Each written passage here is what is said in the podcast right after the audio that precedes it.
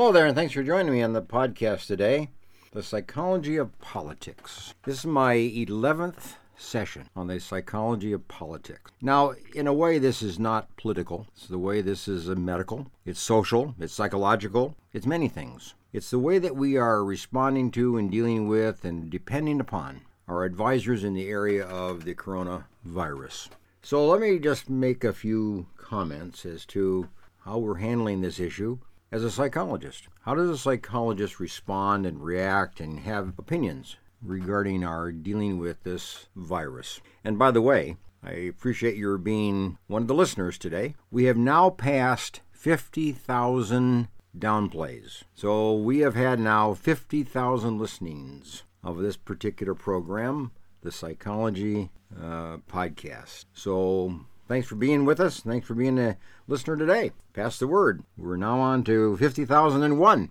Now, look at on this politics issue. I don't like the term social distancing. As a psychologist, that's not an appropriate term to use. Really, the issue is that of physical distancing. We want people to stay away from each other approximately six feet. Now, research has shown us that the average germ that maybe we would cough out or sneeze out travels in the air and falls to the ground at about three feet. Or if you hold your hand out in front of you, about the length of your arm. The coronavirus, the germ, is a little heavier, a little lighter, a little lighter, and therefore floats a little bit more. And we are now of the opinion that six feet is a safe distance one from the other. Maybe it's five feet, but at least we're using a six foot dimension. Now, the six foot's fine, but we should call it physical distancing because that's what we want people to do is to stay apart from each other at least by six feet. We don't want people, here's what we don't want we don't want people to socially distance themselves one from the other. When you're going through a crisis, when you're going through a difficult time in life, a stressful time in life, the thing that you need and want in your life is people who are close to you, people who are important to you, people who are around you. You need to be with people. You need to be in proximity of people. You need to be talking to people. You need to be with people. Now, in this particular virus, you can't be next to people and close to people physically because of this virus issue. We want people to stay six feet apart. But we want people to call each other, to talk to each other, to sit across the room from each other, to sit across the table from each other, to sit near each other by about six feet. But we want people to socially connect. We want people to socially involve themselves because that's where we get support. That's where we get encouragement. That's where we get ideas. That's where we share. That's where we become part of everybody's life. We can support them, they can support us. Going through a crisis is a time for people to come together.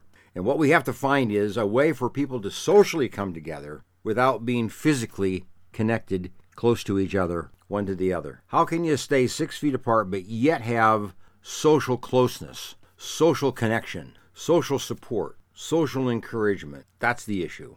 Very important psychologically. Be connected to people. Be around people, particularly people you care for and you love and who love you and care for you and have something in common and you can share with each other. You support each other. Have that, but keep six feet apart. That's the dilemma. That's the challenge for all of us. Here's a second point as a psychologist that's important to um, consider. Restaurants today have closed primarily, and many of them are offering to go meals, takeout meals. What's wrong with a restaurant having people come in and sit and have a meal and yet keep six feet apart? You can put a table between people, you can put chairs between people. Where a restaurant might seat 40 people, maybe they could only take 10 Maybe you can only have 10 tables rather than 40 tables that have people sitting at them. In other words, you can control the entrance to a restaurant and keep your physical distancing of six feet one from the other, yet allow people to connect through meal, connect through uh, conversation and talk and being around each other and just being near each other, talking across the room to each other, talking across a table from each other, keeping that safety of six feet away, that physical distance, yet allowing social connection to take place in restaurants. Or if you're going to have takeout, many parts of the country are now warming up. And it's okay to sit outside or sit on a uh, patio of some form, putting out heat lamps and so on allowing people to connect yet staying six feet apart from each other, having chairs put outside and put around the restaurant, keeping people away from each other, but yet allowing them to enjoy a meal in proximity of each other. So it's possible. Here's the third part that's important as a psychologist. Families have opportunity to have family time. This is a time for families to connect. This is a time for families to enjoy each other. This is a time for, for families to get to know each other.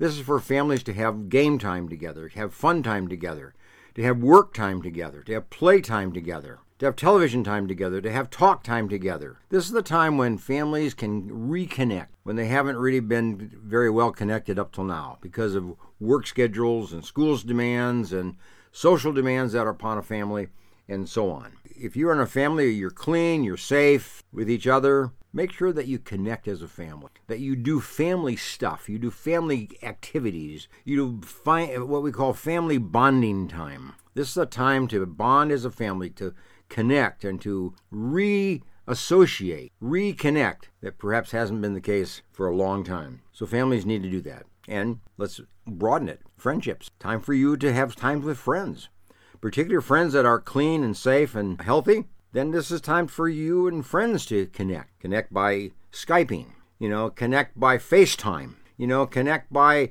getting together but keeping your physical distance. Bring people into your life. Associate with people. Stop being alone. That contributes to depression. That adds to the anxiety. You need people to validate you.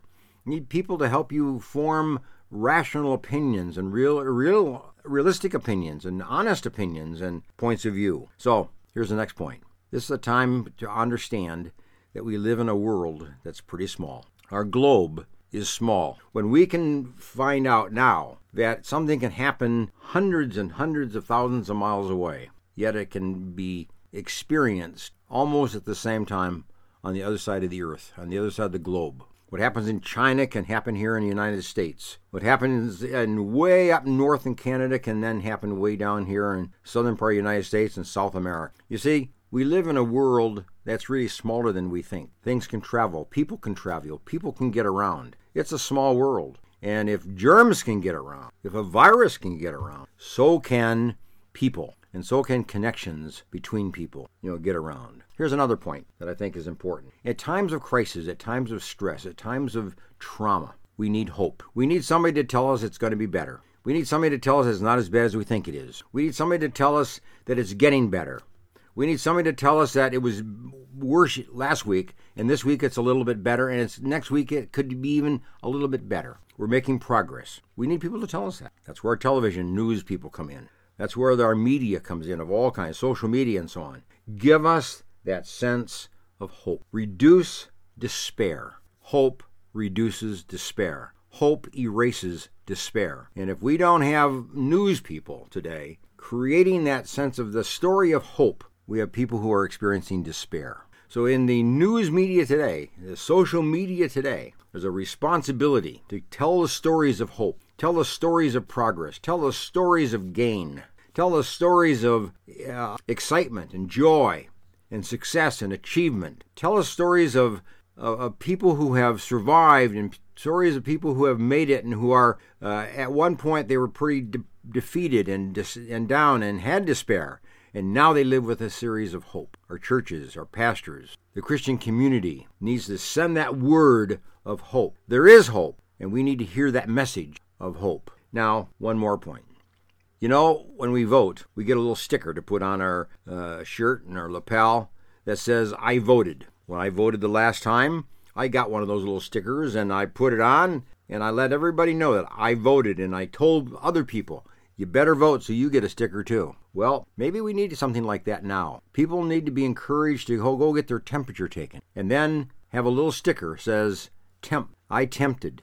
I tempted. You know, it's like I voted. I tempt. The other day, I had to go to a doctor's office, and uh, before I could get into the building, I had to have my temperature taken 96.8. Two weeks before that, I had to go to a medical office for a reason, and I had my temperature taken 97.7. In other words, my temperature was the same, basically, two weeks apart from each other. I should have gotten a little sticker to put on my lapel which says, I tempted, I tempted, to encourage other people to go to medical facilities, to go wherever there is a tent, wherever there is a station where you can get your temperature taken. Because that's one of the indices, that's one of the factors that you look at as to whether you have the virus or not. And if you go and have your temperature taken and you find out that you're in the normal range, there's hope there with that. There's encouragement there with it. And it's worth telling others and it's worth sharing with others and share the word with other people. In other words, make it a community activity, make it a national activity, make it a national campaign. I tempted. I got my temperature taken and I was normal. And that will give other people that sense of encouragement to do it also, but also knowing that I'm safe. I'm a person who's safe to be around because I don't have the virus. Okay? So there's a few points from a psychological point of view. What we need to do as a nation so that we reduce anxiety, we reduce the chance of getting depression, we reduce the chance of getting fear built up within us and despair built up within us, but have opportunity to be hopeful, opportunity to be joyful, opportunity to be social, opportunity to be together, to be inclusive with the other people. So do your part, share these ideas with others, come up with your own, and see if there are some ways that we can work together to help the healthy people be identified and let them get out there. And let us identify the people who are not healthy so they get early treatment, they get early intervention. The sooner, the better. So, my question to you is Have you tempted? Have you had your temperature taken today? Will you tempt tomorrow? Will you go get your temperature taken tomorrow? Go to some facility where they have it. Every hospital you can't get in unless you have your temperature taken. So just go, get it taken. It'll give you a little bit of reassurance as well. Anyway, nice to have you with me, and uh, thanks for joining in on the uh, podcast today of the Psychology Report. And this is number 11 in the series of The Psychology of Politics. Bye for now.